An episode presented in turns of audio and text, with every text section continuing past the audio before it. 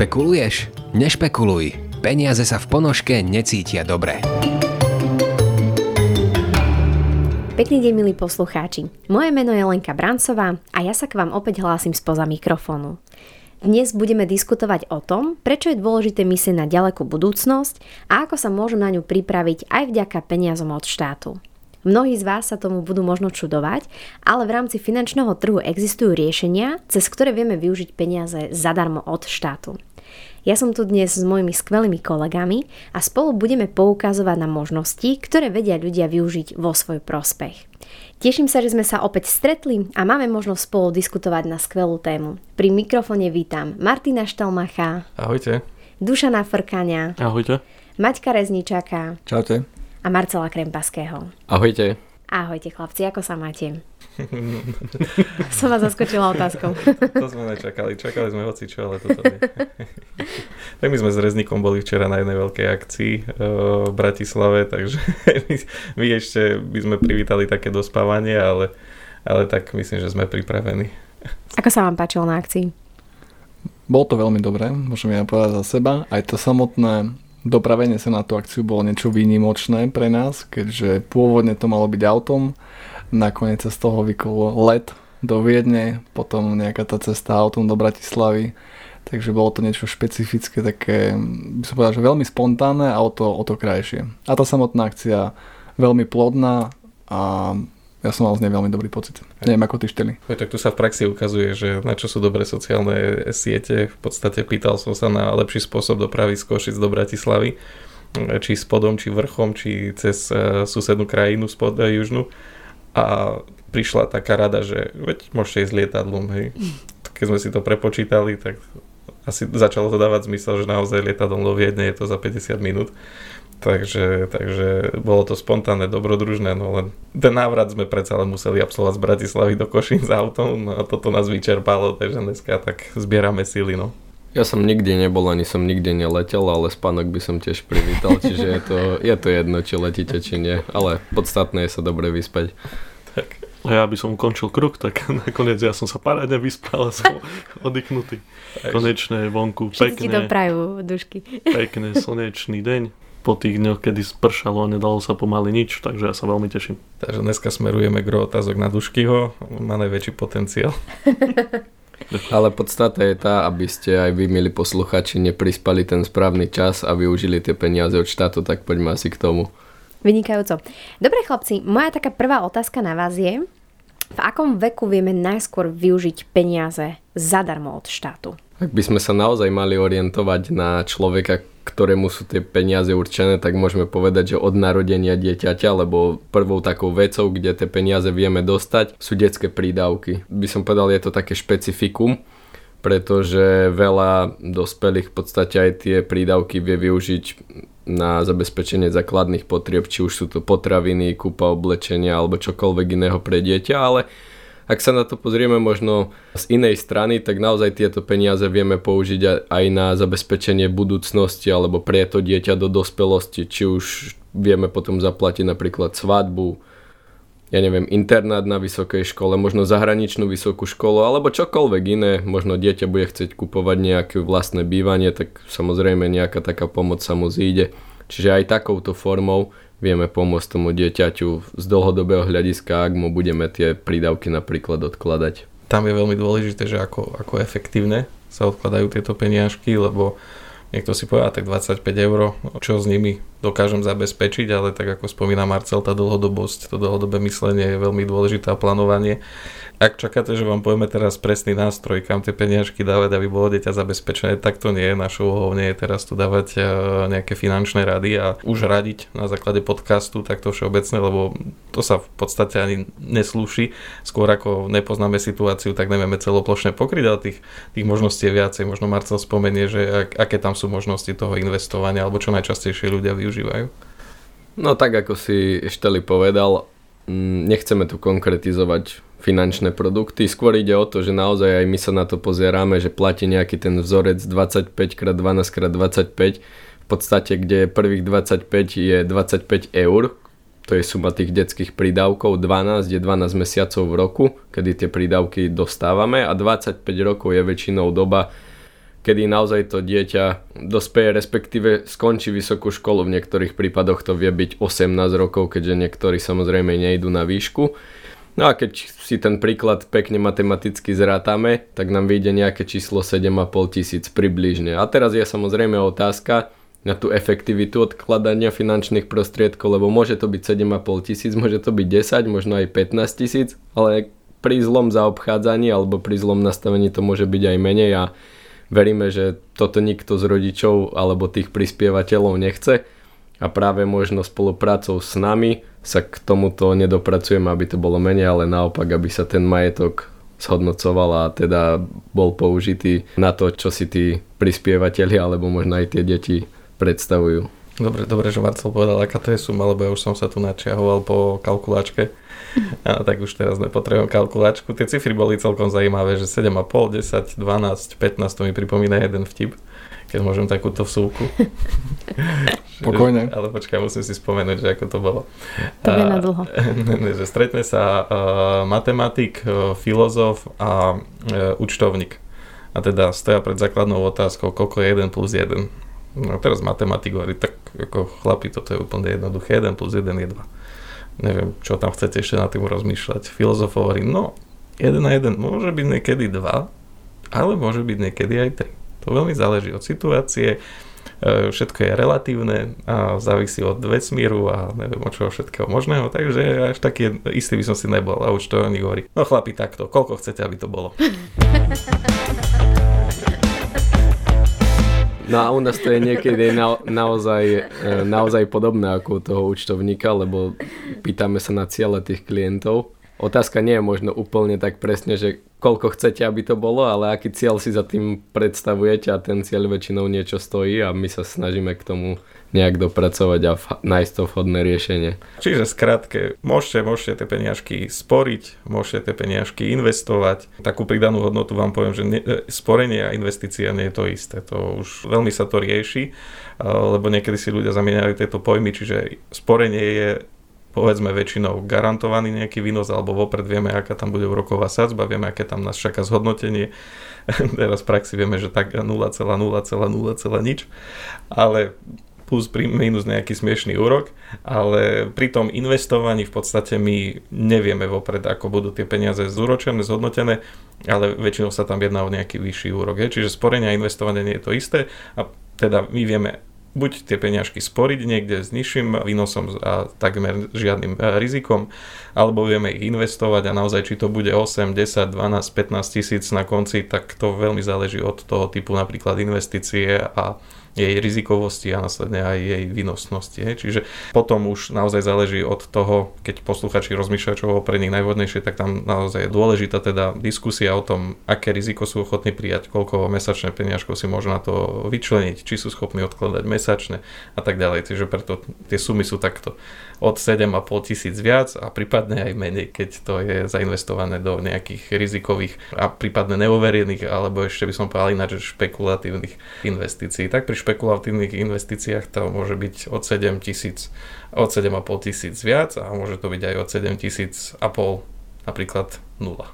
Aj, aj to sa bohužiaľ môže stať, čiže naozaj veľmi treba opatrne s tým narábať. Ale, a ešte možno jednu zač- ešte myšlienku dám na začiatok, keď si môžem dovoliť. Lebo no, už budeme všetko naozaj na dušky osmerovať. No ale už, ale už naozaj poslednú, lebo už dušky tu pomaly povstáva od mikrofónu.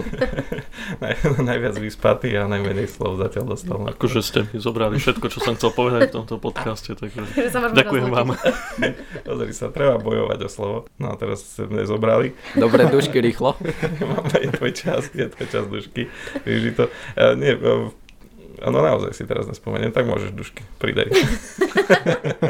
Čo by som k tomu povedal, len mm, možno by taký apel trošku na ľudí, že treba ísť naozaj aj s tými produktami s dobou. Čiže kedysi boli určite vkladné knižky, terminované vklady, treba sa momentálne na to pozerať inak, že sú lepšie možnosti a to, čo sa kedysi správne šetrilo deťom, len to bolo vinčík produktov, ktoré boli vtedy na tú dobu fajn, ale treba sa na to pozerať aj, vravím, akože zdobov a preto je fajn sa stretnúť aj s finančným sprostredkovateľom a teda rozmýšľať nad inčími lepšími variantami, ktoré sú momentálne teraz dostupné. Čiže by som možno takáto nová myšlienka do debaty. Si zabil.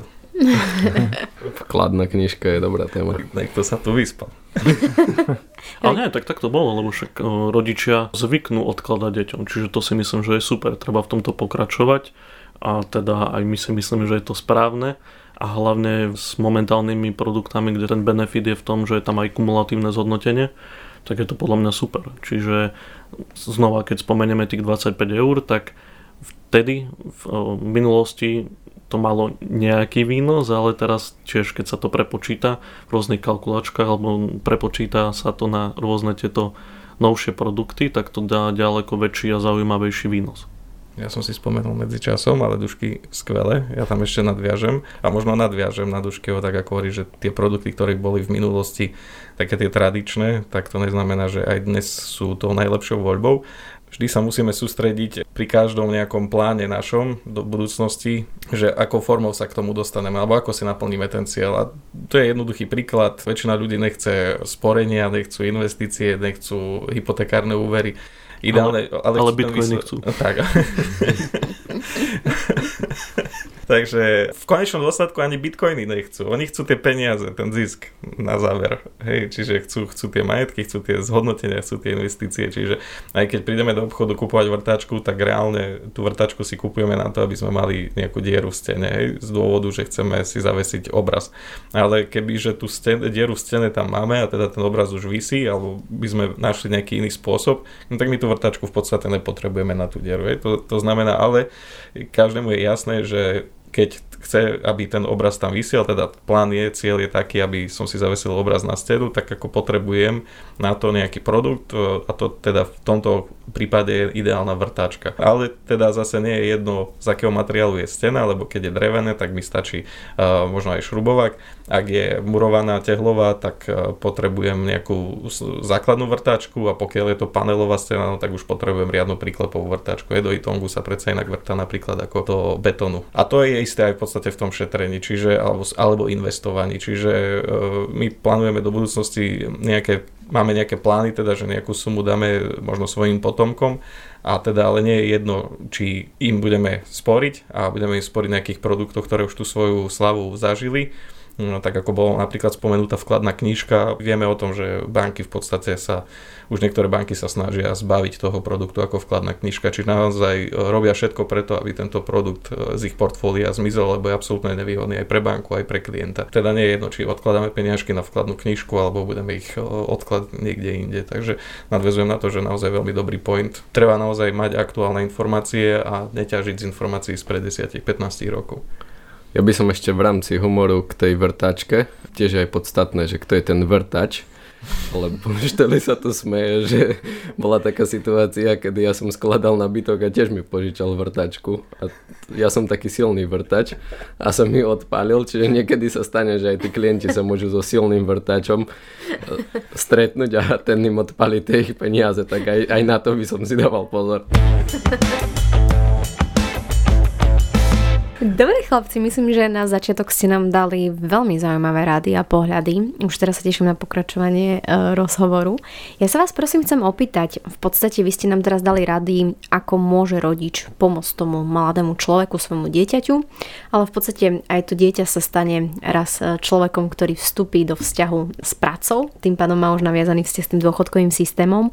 A viete nám podať viac podstatných informácií k tomu, ako u nás momentálne tento dôchodkový systém funguje? Možno to niek- niektorých prekvapí, ale základom samotného dôchodkového systému sú tzv. tri piliere. To si myslím, že už každý pozná, aspoň tento pojem, že piliere.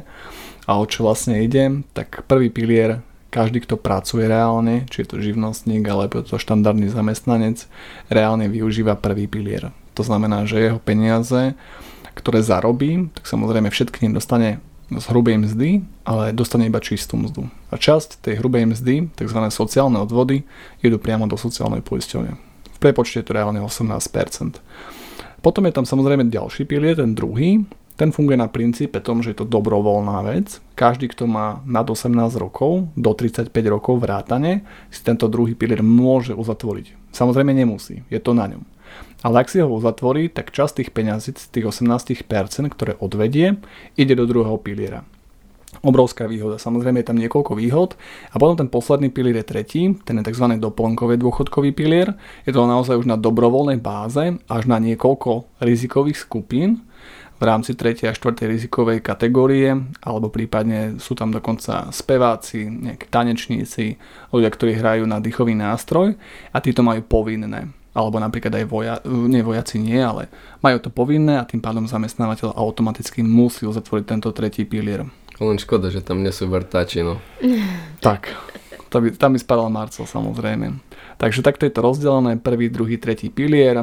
Každý z nich má svoje výhody, a každý je v niečom zaujímavý a samozrejme, pokiaľ má človek všetky piliere, tak je vysoká pravdepodobnosť, že na konci bude mať samozrejme vyšší dôchodok, ako keď má iba jeden. To je veľmi podstatné.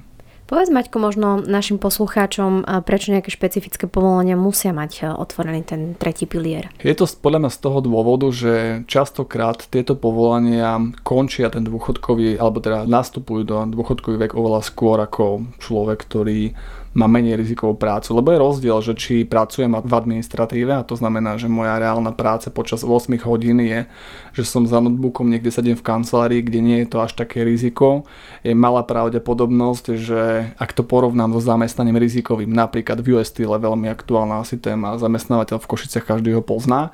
Ak tam pracujem pre nejakej vysokej peci, tak je oveľa väčšia pravdepodobnosť, že sa mi niečo stane, a takisto, že sa skôr, keď to poviem takto, že upracujem. Naozaj, keď niečo pracujem v oblasti, kde niečo ťažké dvíham, presúvam, je tam obrovské riziko aj z pohľadu zníženia, alebo teda zhoršenia zdravotného stavu, respektíve, že je to naozaj náročná práca, tak je vysoká pravdepodobnosť, že v tej šesťdesiatpäťke, možno ešte oveľa skôr, už budem oveľa mať menej síl na prácu. Takže ti ukázal takého jedného, čo pracuje v administratíve, podľa mňa každý už za chvíľu bude mať problémy s chrbtom po tých desať až dvadsať rokoch sedenia. To bude len rizikové povolenie. To je. Ale na druhej strane U S Steel je také solárko zdarma, osem hodín v kúse, hej, keď pracujete pri vysokej peci teda, a je tam teplota, ja neviem, asi možno aj dvesto stupňov viac, no tak tam ste neže upracovaní, tam ste upražení. Za, za tú pracovnú dobu a naozaj ja, ja mám pár klientov, ktorí relatívne v mladom veku už sú na invalidnom dôchodku, ale stále pracujú, len poberajú ten invalidný dôchodok, majú to ako chorobu z povolania, čiže tam naozaj sa dá súhlasiť asi s Maťom, že preto je asi ten hlavný dôvod, prečo tí ľudia majú tretí pilier. Tak, ale aby sme to teraz nezosumarizovali, že každý, kto robí v U S Steel, tak skončí na invalidnom. To, tak toto nie je, hej? Proste. Áno, áno. Môžeme aj dať iný, iný typ povolania, napríklad tí tanečníci. Tak samozrejme tanečník, viete asi všetci, že to sa nedá ťahať do šesťdesiatpäťky. To proste nie je možné.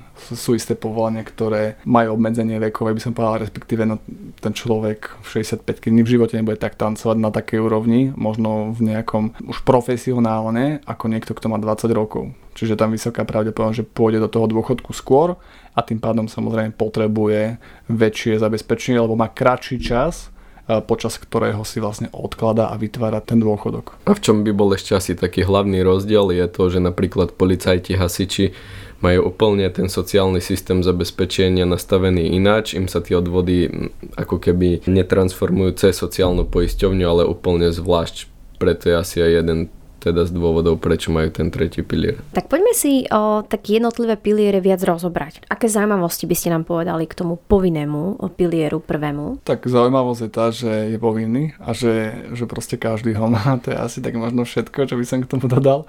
Je zaujímavé, že aj v strate? Aj to je veľmi zaujímavé.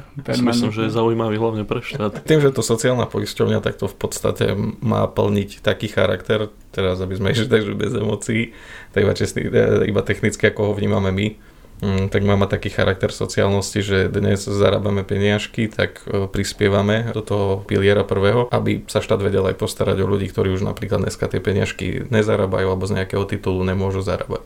No ale tým pádom by sme mali mať tú istotu, že ako náhle už my nebudeme vedieť zarábať tieto peniažky, či už z titulu dosiahnutia dôchodkového veku alebo v prípade invalidity a podobne, tak aby sme my vedeli dostávať nejaké príspevky od štátu, a ktoré budú platiť zase v tej danej dobe iní pracujúci ľudia. No len keď sa pozrieme na to, ako teda štát hospodári s tými peniažkami, tak ako to slušne povedať, v podstate nevieme, či si môžeme byť istí, že my keď dosiahneme dôchodkový vek, či stále bude takáto podpora pre nás v dostatočnej miere teda poskytnuteľná od štátu, a preto tu je aj ten druhý, aj tretí pilier, a my častokrát ešte hovoríme klientom aj o tzv. štvrtom súkromnom nejakom pilieri formou nejakého investovania dlhodobého, kde vlastne je väčšia šanca, že budeme mať výdavky pokryté aj v tom dôchodkovom veku napríklad. Asi by som tu uzavrel tak, že na Slovensku aj v zákone je napísané, že my máme solidárny spôsob zabezpečenia.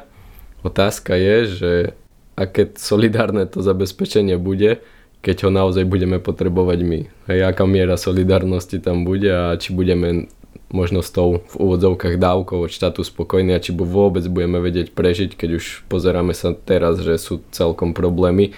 Už prišli aj také reformy, že deti budú z vlastného vrecka prispiať svojim rodičom na dôchodok. Hej, a krivka tej pôrodnosti a, a koľko ľudí je produktívnych a koľko v úvodzovkách, ako ľudia hovoria, že robí na tie dôchodky, je čoraz menšia. Akože určite nie je problém len ten štát, aby sme ho vyslovene nehanili, ale určite aj ten demografický vývoj je nie len, že problém len na Slovensku, ale keď sa pozrieme na celú Európu, tak celá Európa s tým bojuje.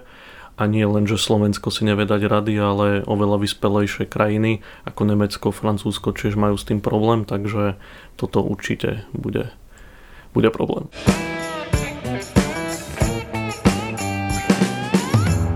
Ja si myslím, že človek nemusí byť nejaký veľký analytik, ale presne tá demografická krivka nepustí.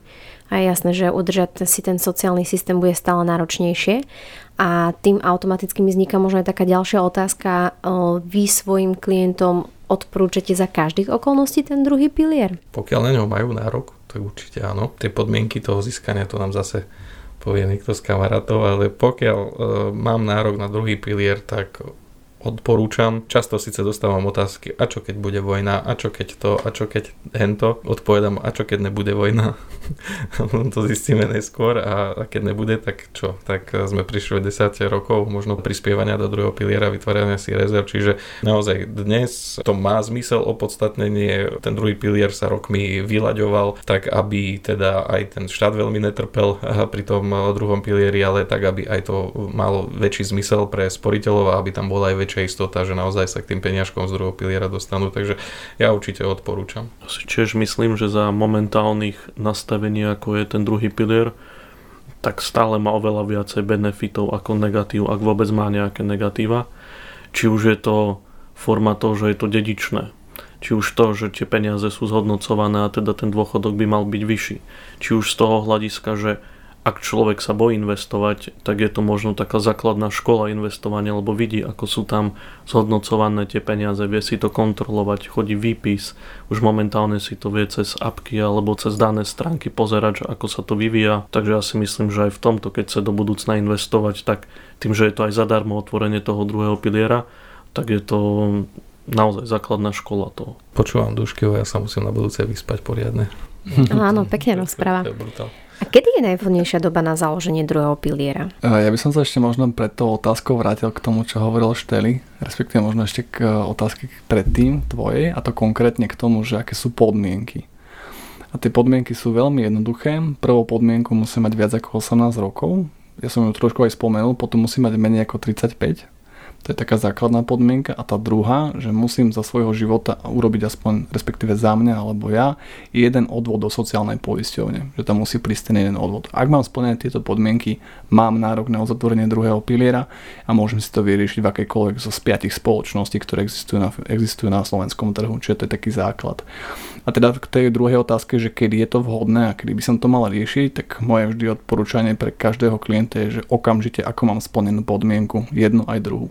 To znamená, ak mám osemnásť rokov, mám za sebou prvú brigádu popri vysokej škole, mám za sebou prvý mesiac v práci, dá sa povedať, po ukončení strednej školy, je úplne ideálne to uzatvoriť čo najskôr.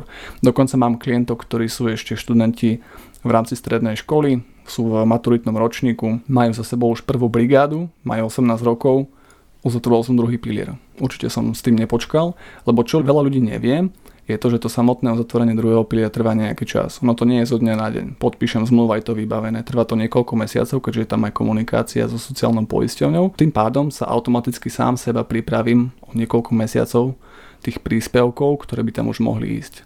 A ja som na svojom vlastnom príklade a prípade sa naučil, že nie je to málo peňazí, pretože predtým, ako som sa začal venovať tejto práci, som bol zamestnaný v í té firme, mal som celkom zaujímavý príjem a samozrejme, ak tam idú z hrubej mzdy nejakých päť celá päť percenta, dá sa to veľmi, veľmi jednoducho vypočítať, koľko peňazí to mesačne bolo, a keďže som s tým tiež čakal, tak reálne som prišiel nejakých päť až šesť mesiacov príspevkov, ktoré už mohli byť na mojom druhom pilieri. Rozumiem. A tie peniažky teda na tom druhom pilieri sa už dávajú na tvoj nejaký osobný dôchodkový účet, alebo ako to teda funguje? Ja by som to nazval kvázi súkromný účet, a to kvázi je tam veľmi podstatné z toho hľadiska, že druhý pilier je podriadený zákonu. Čiže pokiaľ sa zákonodárci rozhodnú zmeniť nejaké podmienky, zrušiť dokonca ten druhý pilier, tak majú na to právo, majú tu moc. A preto tam dávam to kvázi, pretože ak by to bol naozaj môj súkromný účet, tak nemôže mi na to siahnuť nikto. Avšak štát mi to môže zmeniť, a tým pádom hovorím, že to kvázi súkromný účet. Dokonca sa to v minulosti už aj stalo. Niektorí, ktorí majú druhý pilier už niekoľko rokov, majú s tým skúsenosť, kedy za istej vlády došlo k zmene druhého piliera, bola poskytnutá možnosť vystúpiť z druhého piliera, ktorí už ho mali, a dokonca urobili aj to, že takmer všetkým sporiteľom zmenili pomer majetku v rámci fondov, ktoré sú v druhom pilieri, a v dnešnej dobe sa vedú o tom diskusie dosť často, že značne poškodili veľa klientom alebo veľa sporiteľom, keďže ich presunuli bez ich vedomia, respektíve im presunuli zdroje do garantovaných dlhopisových fondov, ktoré vynášajú o mnoho menej, ako napríklad negarantované akciové alebo indexové fondy. Čako nemusíme strašiť našich poslucháčov, to nie, ale je to fakt, že sa to môže Áno. stať. Každopádne treba brať to tak, že momentálne je to určite výhodné mať otvorený druhý pilier a nie teda rozmýšľať nad tým, ako sa to môže zmeniť, lebo tak v jednoduchosti nie je čo stratiť. Tu je možné len získať. Tým, že si sporiteľ otvorí teda druhý pilier, tak môže len získať. Už čo bude v budúcnosti, uvidíme, ale pokiaľ si ho neotvorí, tak už určite stratil. Lebo už tieto príspevky, aj keby že si otvorí neskôr druhý pilier, týmto príspevkom, čo tam už mohli byť odteraz, už sa nikdy nedostane. Ten druhý pilier nič nestojí. Mesačne nás neovplyvní nejak na, na mesačnom cash, cash flow. To sú peniaze, ktoré aj tak aj tak odvedieme, len je otázka, či skončia všetky na v sociálnej poisťovni, alebo sa čas prevedie aj na ten v úvodzovkách teda kvázi osobný účet, ale pokiaľ si otvorím druhý pilier, tak už som o tie peniaze určite prišiel, oni skončia v sociálnej poisťovni a tam putujú ďalej tým, ktorí majú na to nárok, ale pokiaľ si to otvorím, tak skončia tie peniaze aj šťastie na tom kvázi mojom osobnom účte, tam sa zhodnúcujú úrokom, a pokiaľ sa nič nezmení, tak ja po dosiahnutí dôchodkového veku budem môcť s nimi teda narábať už ako uznám za vhodné, hej, teda prostredníctvom nejakého programového výberu a, a tak ďalej a tak ďalej. V podstate nemáme čo stratiť tým, že si otvoríme druhý pilier, môžeme len získať. A veľmi podstatná čerešnička nakoniec je to, že tie peniaze z druhého piliera sú dedičné. To znamená, že ak by ste sa dôchodku nedožili, tak ich zdedia tie oprávnené osoby, väčšinou samozrejme rodičia dávajú deti. No a teraz otázka samozrejme na každého je, že či radšej tie peniaze chcem, aby zdedil štát, alebo moje deti. Lebo často sa stretávame s tým pri hociakých rozhovoroch, ľudia sú na to naozaj dosť hákliví, stále hovoria, štát nám všetko berie. Teraz nám štát aj dáva možnosť, ale otázka je, či tu možnosť chytíme za pačesi, alebo si povieme, a však ja to nechcem, je to zbytočné. Ako je to taká téma, ktorej sa možno niektorí boja, však jasné, o smrti nie je nikdy ľahké rozprávať, ale je naozaj podstatné povedať, že po tých možno, keď niekto robí dvadsať tridsať rokov, tak tie peniaze nie sú v tisícach, ale v desaťtisícoch eur. A toto, keď niekto zdedí, tak určite pomôže to. Nenahneva to, je minimálne to nahneva, aj keď na, nie je to samozrejme náplaz na tú stratu. Jedna vec by som ešte spomenul, tak sú fondy. Nebudeme si klamať, a teda veľa ľudí má stále nastavených aj mladých v dlhopisových fondoch, a to je stále problém. Rieši sa to. Myslím, že dokonca väčšina sporiteľov je v dlhopisových. Áno, stále ešte väčšina. Čiže aj toto je našou úlohou vysvetliť, že prečo to nemať možno v dlhopisových fondoch, ak je mladý človek, ale stále to držať možno v tých rizikovejších, ale stále oveľa viacej zarábateľných.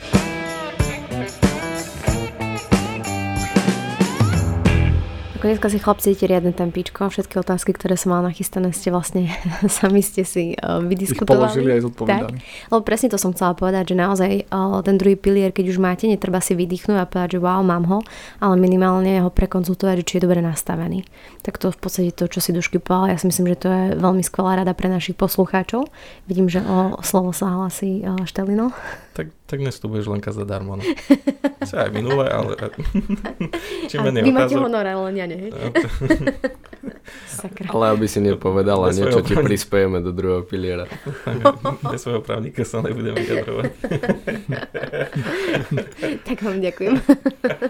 A tak ono stále sa to mení, však niekedy indexové fondy neboli. To Maťo, ty možno povieš, neviem, kedy to celkovo vzniklo, tie indexové fondy, ale stále na tom pracujú ľudia a teda prinášajú aj novinky, preto je dobre sa stále udržiavať možno pri tých informáciách alebo teda v kontakte s finančníkom, ktorý, ktorý má určite tieto informácie. Tak veľa produktov si zaslúži aktualizáciu v priebehu, v priebehu rokov. Treba to aj pravidelne nejako kontrolovať, tak ako meníte olej v aute, tak, tak by bolo potrebné nie síce, že meniť hneď, ale minimálne aspoň skontrolovať, napríklad ako kontrolujete dezen na pneumaty. Ďakujem. No, dobrá otázka, že čo naozaj niekto robí. Vizuálne. Dobre, poďme plynulo teda na tretí pilier, keďže sme si už porozprávali nejaké informácie k prvému a druhému. Odporúčate ten tretí pilier otvoriť? Za mňa, a to čo riešim s klientmi, je základná otázka, či mi prispieva zamestnávateľ alebo neprispieva. Ak by som išiel ešte k tým podmienkám, tak samozrejme človek, ktorý má to rizikové povolanie, tak ho má. To akože o tom sa nemusíme baviť, čiže ho má. Potom je opäť otázka, má ho nastavený dobre? Sú dobre nastavené fondy, ktoré má zvolené, kam ide vlastne ten majetok, ako sa to zhodnocuje, aká je to spoločnosť, je kvalitná, nie je kvalitná. A ten druhý prípad, to znamená nemám a zamestnávateľ prispieva, tak moje osobné odporúčanie vždy je, že áno, dáva to zmysel otvoriť, pretože sú to reálne peniaze, ktoré sú bez odvodov a daní a idú mu priamo na dôchodok. Ja nevidím tam problém, prečo to neurobiť. Takže to naozaj fajn. Na druhej strane znova tam prichádza tá otázka, ako to nastaviť. Je tam naozaj množstvo vecí, na ktoré sa treba pozerať z pohľadu toho tretieho piliera. Je to taká rozsiahla téma a ešte možno by som s Dušanom vlastne prebral aj to, že aké sú tam hlavné výhody toho tretieho piliera. Jedna výhoda, ktorá mňa napríklad napadá, síce nie som Dušan, ale napadlo ma to. Keďže... Uh, Včera si bol Peter, dneska Dušan.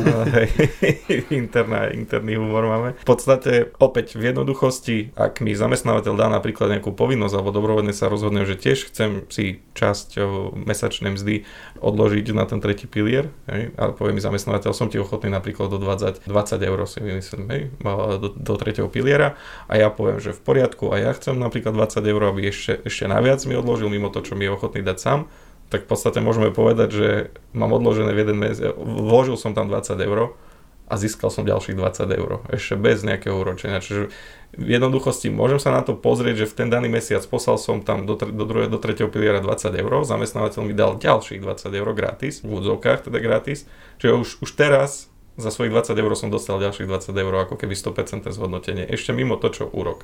A teraz nemýlme si, že teraz v treťom pilieri máme výnosy úrokové sto percent a sto dvadsať percent, nie. Ale v jednoduchosti dám dvadsať, dostanem dvadsať, mám štyridsať a tých štyridsať sa mi teraz tam bude úročiť nejakým ročným úrokom. Tak a tých dvadsať eur, to už si spomínal, na dnešnú dobu také celkom nízke, alebo viem, no to je to minimum, hej, hej. Alebo firmy celkom... zaujímavé veci robia teraz a bere už percenta z príjmu a to tam niekedy sa vie vyšplhať na veľmi pekné sumy, čiže... Keď ja tu nemám kalkulačku, vieš, tak začal som tak, že dvadsať eur. Ako ja rozumiem, ale že tie, tie percenta naozaj môžu byť oveľa vyššie sumy a hlavne viem, že aj pre firmy je to výhoda, preto to aj takto robia. No a keď si pozriete možno aj tie pracovné portály a pracovné príležitosti, tak práve tretí pilier je jedným z častých benefitov, ktoré ponúkajú a doslova niekedy sa až pretekajú tí zamestnávateľia, že v akej forme, koľko to možno, že prispejú a naozaj celkom aj dosť ľudí si myslím, že na to prilákajú. A okrem toho ešte pre poslucháčov taká informácia, že z tých dvadsať eur, ktoré pošlem ja, a ako dobrovoľný príspevok, tak viem si dokonca ešte znížiť základ dane, čo znamená v prepočte, no maximálne je to ročne sto osemdesiat eur a teda trošku ušetrím na dane, respektíve zaplatím na dane menej. To je to, s čím vás otravuje ekonomka vždy na začiatku nového roka, že výpis z tretieho piliera a podobne, takže... Presne tak. Áno, takže to je vlastne tá úľava na základe dane. Potom nám čo chodí, že čo to je, čo to je tých sto päťdesiat? Áno, áno. A zmluvu mi vieš poslať, aj nemám už. Áno. Čiže princíp padajúcej ho, princíp padajúcej zodpovednosti, je to dám vás vyzve ekonomka, vy vyzvete nás. Dobre chlapci, tak shodneme sa teda na tom, že druhý a tretí pilier je veľmi zaujímavá téma a že by sme mohli o nej ešte veľmi veľa diskutovať. Ale skúsme možno tak na záver, lebo mám pocit, že máme ešte veľmi veľa možností, aké by sme chceli našim poslucháčom odovzdať a ukázať, ako si vedia vlastne využiť tie peniaze od štátu. Ale vidím to tak, že k tomu určite budeme musieť nahrať ďalší podcast, aby sme dali čo najviac cenných informácií. Ale čo sa týka toho druhého, tretieho piliera, bude z vás niekto ochotný tak na záver nám ako keby sklbiť tie informácie je podstatné z toho, čo dneska oznelo? Tak ako vravíš, mali sme dnes toho pripravené viacej, ale ako pozeráme na čas, tak to už naši posluchači mohli stihnúť cestu z Košic do Sabinova. Takže tým pádom na dnes asi končíme. Budeme pokračovať ešte ďalej v tých peniazoch teda od štátu zadarmo aj v ďalšej časti. Dnešnú by sme zhodnotili asi tak, že veľa z nás aj z posluchačov určite je skeptických, keď sa rozpráva o tom, že niečo od štátu a, a tak ďalej, ale nenechajme si týmto svojím možno niekedy opodstatneným a niekedy neopodstatneným negativizmom alebo nastavením, nenechajme sa pripraviť o peniažky, na ktoré možno máme nárok. Hľadajme stále spôsoby, ako, ako získať všetko, na čo máme nárok, všetko, na čo máme právo, využiť naozaj možnosti na finančnom trhu bez nejakých emócií, lebo emócie pri investovaní, pri sporení a pri týchto, to, to je asi to najhoršie, čo môže zasahovať, naozaj buďme racionálni a keď máme možnosť získať niečo naviac, tak poďme si za tým, pýtajte sa, informujte sa, hľadajme riešenia tak, aby naozaj ste dokázali zabezpečiť na dôchodok aj seba, aj, svojich, aj svoje deti napríklad do budúcnosti. Zhodnotenie zatiaľ tohoto dôchodku, tak máme prvý, druhý, tretí pilier. Naozaj vo väčšine prípadov sa oplatí mať všetky tri. Ten tretí pilier nie každý zamestnávateľ dáva takú možnosť, čiže nemôžeme teraz tvrdiť, že každý by mal mať tretí pilier, alebo nie, každý má tú možnosť zo zamestnávateľa. A tej diskusii možno, či keď mi zamestnávateľ nie je ochotný prispievať do tretieho piliera, či si ho mám aj napriek tomu otvárať, tak tomu sa budeme venovať zase niekedy, keď sa budeme baviť o tretích pilieroch. Teraz sme chceli len ukázať, že je tam taká možnosť, je tam daňová úľava a teda na dneska Marcel už dáva teda požehnanie záverečné, čiže na dneska by sme sa asi takto s vami rozlúčili. Každopádne ďakujeme za váš záujem a verím, že ste sa niečo nové dozvedeli. Chlapci, ďakujem vám veľmi pekne za váš čas, vaše názory a s vami, milí posluchači, sa teda tiež lúčime a tešíme sa opäť s vami na budúce. Pekný deň prajeme. Ahojte. Ahojte. Dovidopol. Čaute.